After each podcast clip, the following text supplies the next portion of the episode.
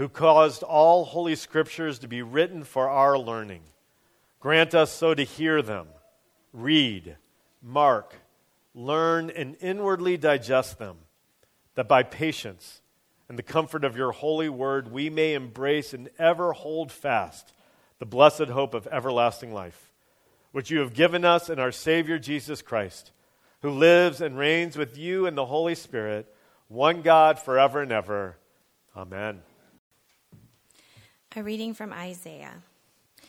There shall come forth a shoot from the stump of Jesse, and a branch from his roots shall bear fruit.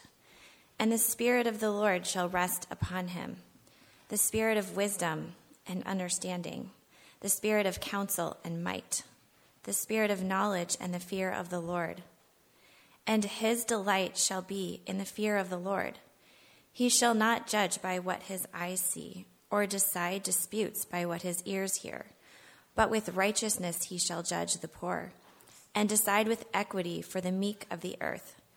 And he shall strike the earth with the rod of his mouth, and with the breath of his lips he shall kill the wicked. Righteousness shall be the belt of his waist, and faithfulness the belt of his loins. The wolf shall dwell with the lamb, and the leopard shall lie down with the young goat, and the calf and the lion and the fattened calf together, and a little child shall lead them. The cow and the bear shall graze, their young shall lie down together, and the lion shall eat straw like the ox. The nursing child shall play over the hole of the cobra, and the weaned child shall put his hand on the adder's den. They shall not hurt or destroy in all my holy mountain, for the earth shall be full of the knowledge of the Lord, as the waters cover the sea. In that day, the root of Jesse, who shall stand as a signal for the peoples, of him shall the nations inquire, and his resting place shall be glorious. The word of the Lord.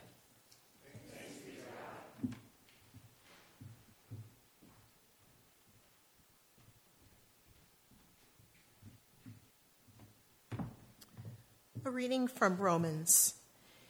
We who are strong have an obligation to bear with the failings of the weak and not to please ourselves. Let each of us please his neighbor for his good, to build him up. For Christ did not please himself, but as it is written, the reproaches of those who reproached you fell on me. For whatever was written in former days was written for our instruction that through endurance and through the encouragement of the scriptures we might have hope. May the God of endurance and encouragement grant you to live in such harmony with one another, in accord with Christ Jesus, that together you may with one voice glorify the God and Father of our Lord Jesus Christ. Therefore, welcome one another as Christ has welcomed you for the glory of God. For I tell you that Christ became a servant to the circumcised to show God's truthfulness, in order to confirm the promises given to the patriarchs, and in order that the Gentiles might glorify God for his mercy. As it is written, Therefore I will praise you among the Gentiles and sing to your name. And again it, it is said, Rejoice, O Gentiles, with his people. And again, praise the Lord, all you Gentiles, and let all the peoples extol him. And again, Isaiah says, The root of Jesse will come, even he who arises to rule the Gentiles. In him will the Gentiles hope. May the God of hope fill you with all joy and peace in believing, so that by the power of the Holy Spirit you may abound in hope. The word of the Lord. This is the holy gospel of our Lord Jesus Christ, according to Matthew. Glory to you, Lord Christ. In those days, John the Baptist came preaching in the wilderness of Judea Repent, for the kingdom of heaven is at hand. For this is he who was spoken of by the prophet Isaiah when he said, The voice of one crying in the wilderness, Prepare the way of the Lord, make his paths straight. Now John wore a garment of camel's hair and a leather belt around his waist, and his food was locusts and wild honey. Then Jerusalem and all Judea and all the region about the Jordan were going out to him. And they were baptized by him in the river Jordan, confessing their sins. But when he saw many of the Pharisees and scribes coming to his baptism, he said to them, You brood of vipers, who warned you to flee from the wrath to come? Bear fruit in keeping with repentance, and do not presume to say to yourself, We have Abraham as our father. For I tell you, God is able from these stones to raise up children for Abraham. Even now the axe is laid at the root of the trees, and every tree, therefore, that does not bear good fruit is cut down and thrown into the fire. I baptize you with water for repentance, but he who is coming after me is mightier than I, whose sandals I am not worthy to carry. He will baptize you with the Holy Spirit and fire. His winnowing fork is in his hand, and he will clear his threshing floor and gathers his wheat into the barn, but the chaff he will burn with unquenchable fire. The Gospel of the Lord. Praise to you, Lord Christ. Let's pray. Lord, we do come to you. We um, seek you um, this morning and pray, Lord, that you would uh, teach us, that you would grow us. Lord, we thank you that in you um, we receive uh, the very Spirit of God. And we pray, Lord, um, that you would uh, build us up and form us through your Spirit. And we ask this in your precious name. Amen. You can be seated.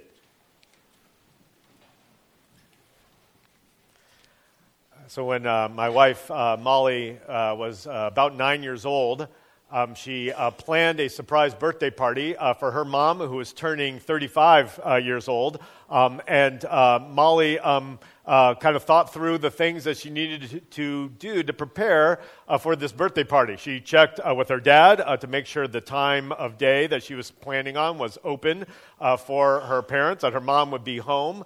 Um, she asked her dad to go get invitations um, for her um, so that she could send out invitations to people coming to the uh, party, inviting them to the surprise party. She asked a few of those people to bring food. Um, she made a cake.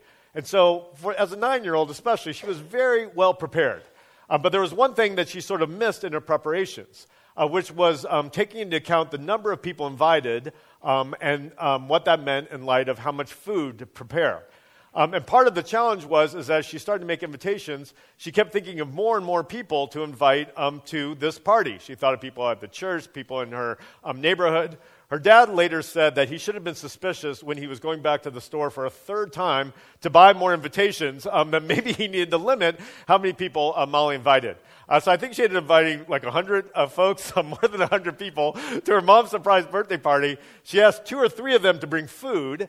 Um, and you can guess if a nine year old says, I'm, I'm, planning a party, would you bring some food? You're probably thinking five, ten people at this party, not a hundred people. Um, so uh, people started coming. Molly's mom, of course, was delightfully surprised that her daughter had planned a surprise party for her. And then her surprise just increased as people kept coming into the door um, for her uh, birthday. Um, they quickly realized that they did not have enough food. Um, her mom went to the kitchen and looked through the cupboards and found pancake mix. And so for the next uh, two hours, three hours, she made pancakes for a hundred of her closest friends um, as they celebrated her birthday, and she stood in the kitchen uh, preparing pancakes uh, for them. Um, so again, good preparation. Like I said, especially impressive as a nine year old. I was, certainly was not doing anything to that level um, as a nine year old.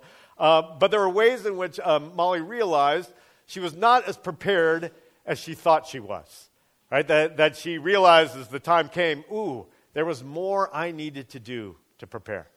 And that message, actually, you are not as prepared as you think you are, is actually in many ways the heart of John the Baptist's message that we hear here, here, here in the gospel a reading that um, uh, we just heard um, this morning.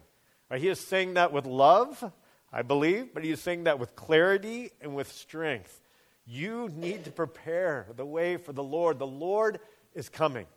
And I want you to know, I want to warn you, there are probably ways that you think you are prepared that you are not. It's a sobering message, but it's a very important message. Right, John the Baptist is, is, celebrated, and his message is highlighted in all four of the Gospels Matthew, Mark, Luke, and John. Right? As I, I shared last week, traditionally in the season of Advent, we talk about and we focus on John the Baptist and, and hear his message. And I want to hear it today in two ways. I want to hear it as hearers of the message for those who need to receive this and hear how the Lord is speaking to us through his servant John, the message of repentance.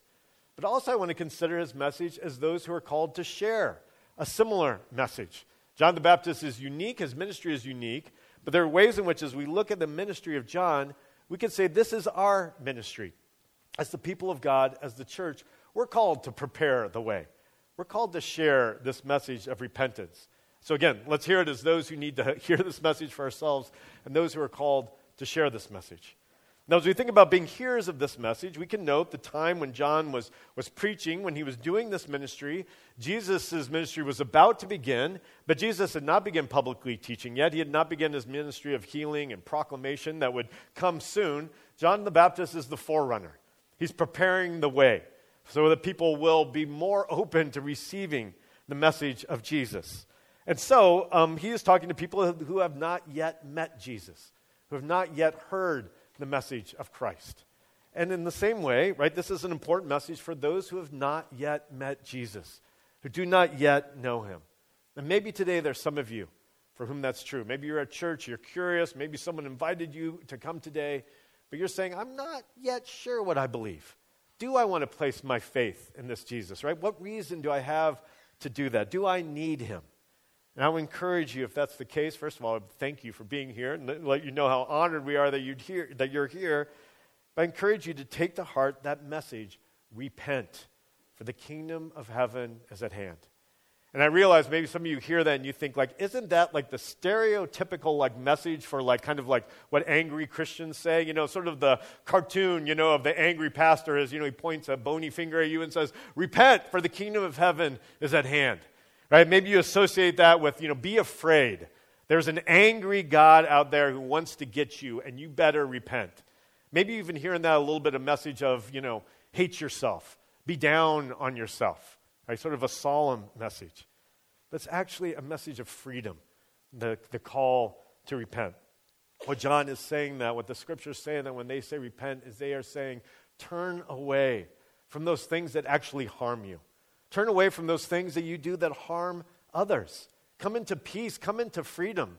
That's what repentance is. When John says in verse um, 7 there, um, bear fruit in keeping with repentance, or verse 8, I'm sorry, bear fruit in keeping with repentance. If we ask the question, what's that fruit? Right? Is that fruit fear? Is that fruit, you know, self-hatred? No. The fruit in bearing with repentance, right? It may be a godly sorrow, but it's a godly sorrow that actually leads to, leads to reconciled relationships. Scully sorrow that leads to healing. It's a sorrow and a turning away that leads to justice. There is a freedom that comes as we hear the message of repentance. I'm always struck um, during the, the season of, of Christmas of the like lasting influence and love for Charles Dickens' A Christmas Carol. I mean, it's kind of amazing. Like, there are theaters that every year, right, they do the Christmas Carol. That's the only thing they do, and they sell out. Like, we can't get enough of that story. And they keep making, like, movies, like Muppet versions of it and different versions of it, right? And again, and I love them. I, I enjoy them all. And we just watched a new sort of, you know, uh, Carol esque, kind of Dickens esque uh, sort of movie um, this week um, as a family, right? And that's a story of repentance. Why do we love the story of Scrooge? Right? Because we love the ending when he repents, when he turns away right? When he, you know, discovers he needs to care for Tiny Tim and care for Bob Cratchit, and right, we love that. Right? I always want more of it at the end of the, the, you know, Christmas Carol. Like I want to see more of Scrooge in these repentant, reconciled, healed relationships. It's actually a, a, a deep love we have in the movie.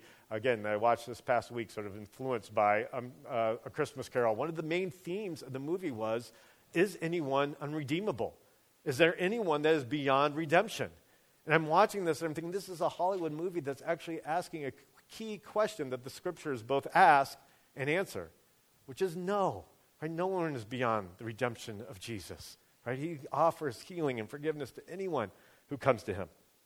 So to receive that message of repentance, but let me also say for those of us who have put our faith in Jesus and have put our faith in him and have received the baptism of the Holy Spirit, which John speaks about, who have received new life, eternal life in Jesus, there's still a message for us to take to heart. And in particular, look at um, verse 9 there.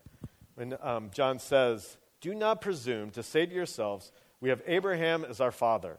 For I tell you, God is able from these stones to raise up children for Abraham. And I want us to take to heart that do not presume. What are ways in which perhaps we are um, tempted, where we give in to presumption? And where do we need to hear John's message against presumption?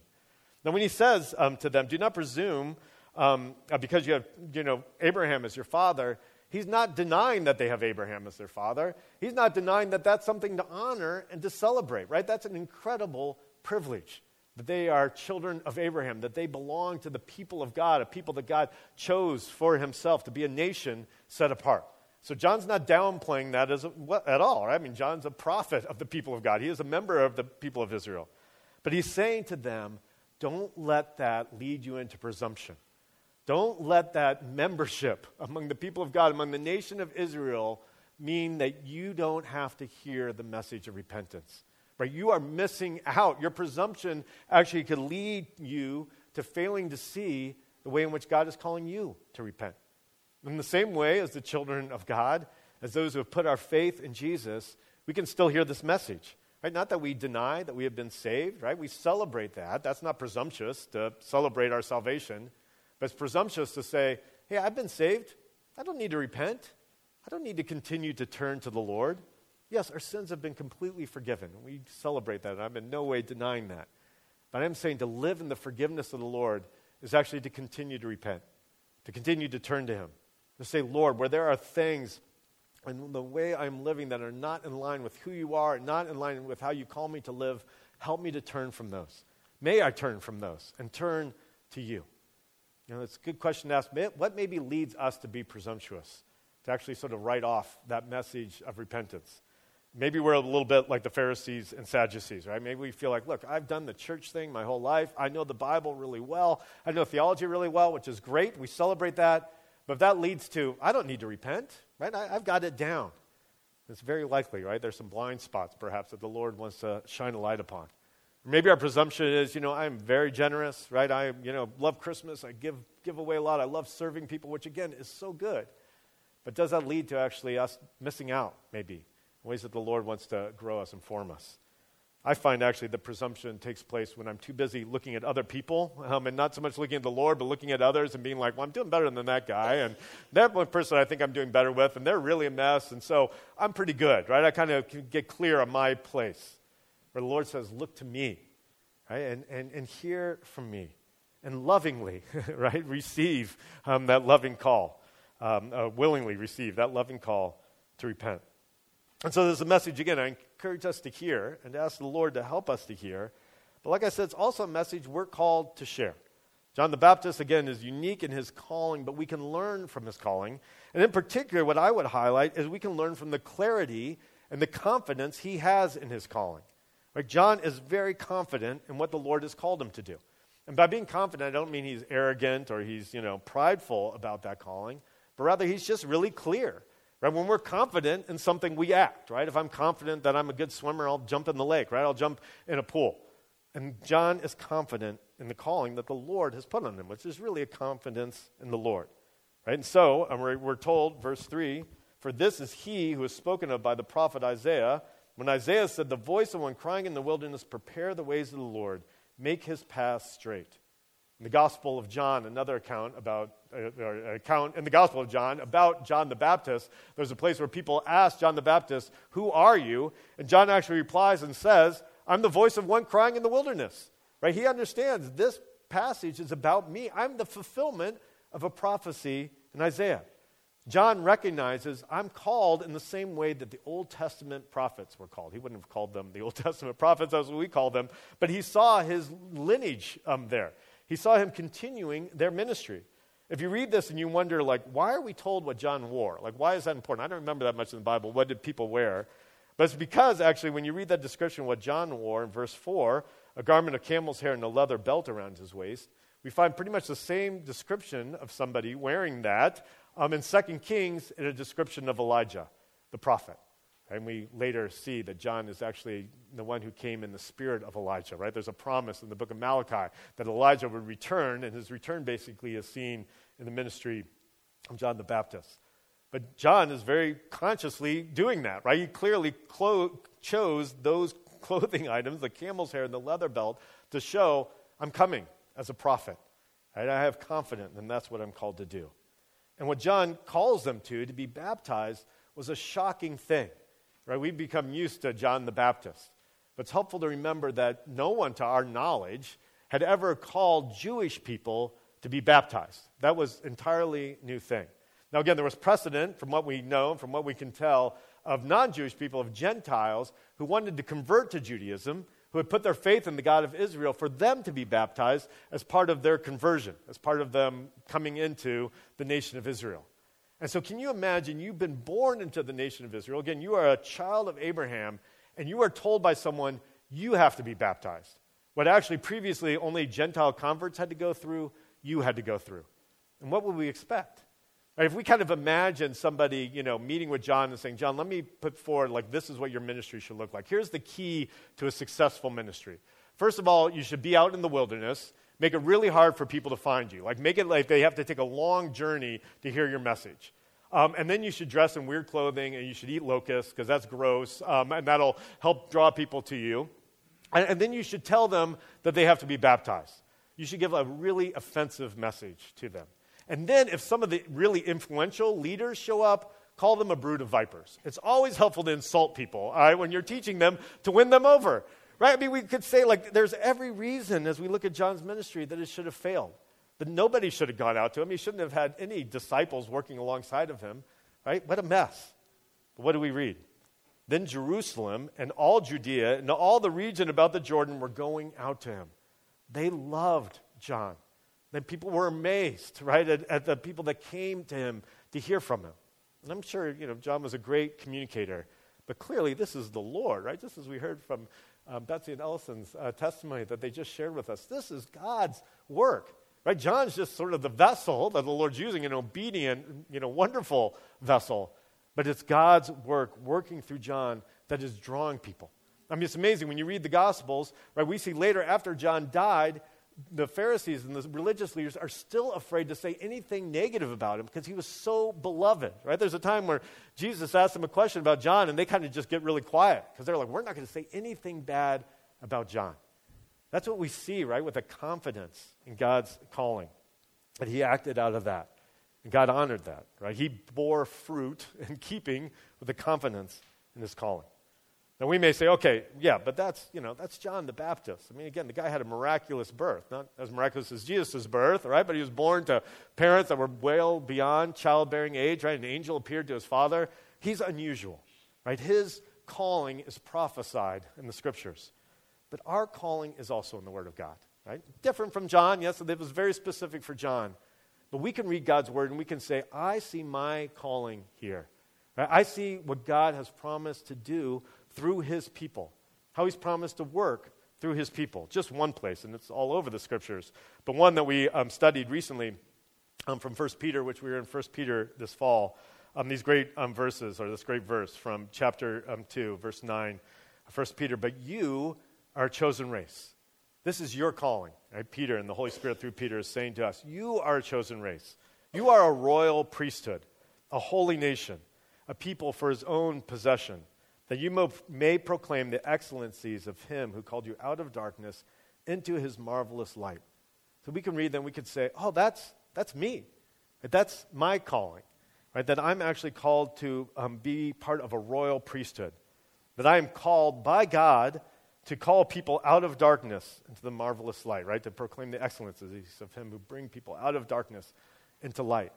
That's a calling that we've been given. And we can have a confidence in that.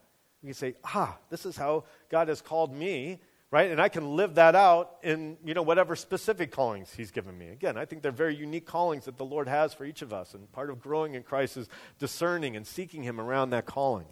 But we can be clear as we seek him in regard to our specific calling that we share that calling, a priesthood, right? To represent God to the world, to intercede on behalf of people that they may know the Lord to proclaim the excellencies of Him who brought us out of darkness and into light.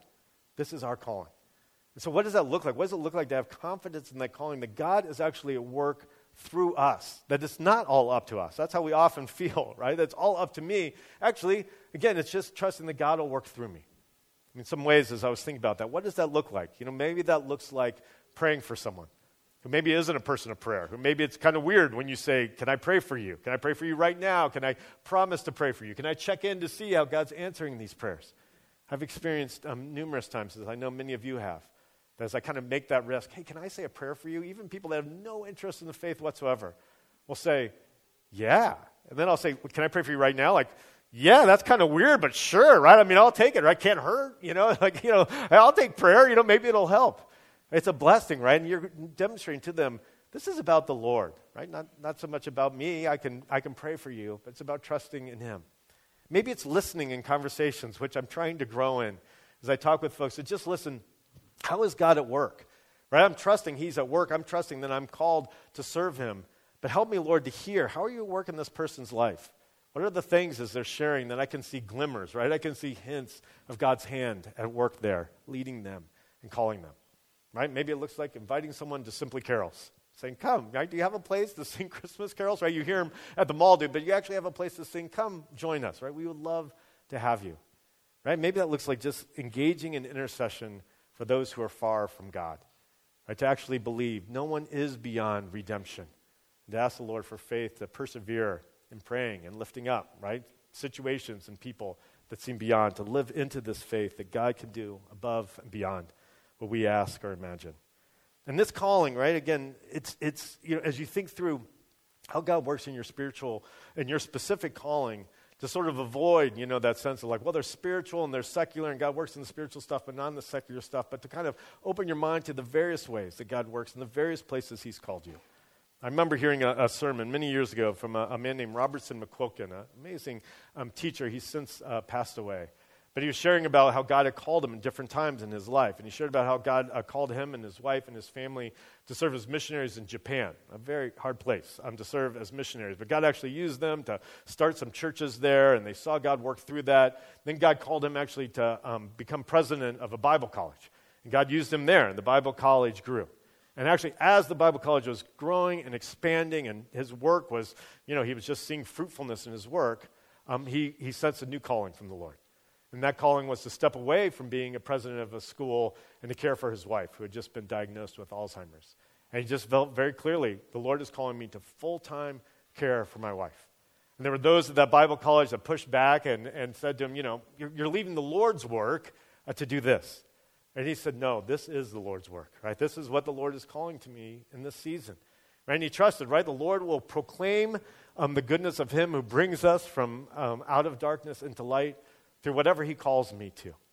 Right? And so, again, whatever the Lord is calling you to, to say, Lord, how are you proclaiming your goodness through me in this? How am I? I'm serving as a, a priest uh, to you, representing you. If this all feels a little overwhelming, maybe if you feel a little bit like, okay, I'm supposed to hear this message of repentance, but I'm supposed to preach this message of repentance, let me just give you a starting place, a good place to begin, which is seen in that um, final um, paragraph there of our reading. When um, John says, I baptize you with water for repentance, but he who is coming after me is mightier than I, whose sandals I am not worthy to carry. I think to begin in that place of reflecting on and living in the worthiness of Jesus, right? That we are not even worthy to carry his sandals. I don't think John's exaggerating there. I don't think he's being superfluous. I think he is being very honest. Look, I know that this Messiah who is to come, right, I'm not even worthy to be the forerunner, to speak of him. Right? He will come in grace, he will come um, in truth, right? And I humble myself before him. And that, again, is a great starting place in the season of Advent to say, Lord, may I just be more aware of your might, of your goodness, of your power, of your holiness. And out of that, right, out of setting my eyes on you, may I be open to hear whatever word of repentance, whatever call to repentance you have for me. Out of that, may I share you with others. Out of an awe of you, may I more love others. All right, that's an amazing thing um, about the Lord. Right? As we have more and more awe of Him, as we submit ourselves more and more to Him, our love for other people actually grows. Right? It was loving for John to say to the Pharisees and the Sadducees, You brood of vipers. Jesus actually spoke that way to them as well. Clearly, that was a loving thing to say. You need to be shocked right now. You need to hear this message. It was bold, it took courage, and that courage again came from a submission to the Lord. So let's pray for that, for ourselves. Lord, we know we're not John the Baptist. We're thankful for him. We're thankful for his ministry. But Lord, we know that for each one of us, um, you have a call. You have um, uh, people um, that you are calling us to bless and to love. You have um, places of influence, I believe, that you're calling us to live into and to use. And so, Lord, I pray for each one here that they would um, know a joy in their calling, that they would know a right confidence from you in the, in the places that you are calling them, in their marriages, if they're married, in their friendships, um, in their vocational work, in the different places you have placed them. And Lord, may we be a people marked by repentance, not again because we're afraid of you, but because we love you and honor you. And we ask this in the name of the Father, and the Son, and the Holy Spirit. Amen.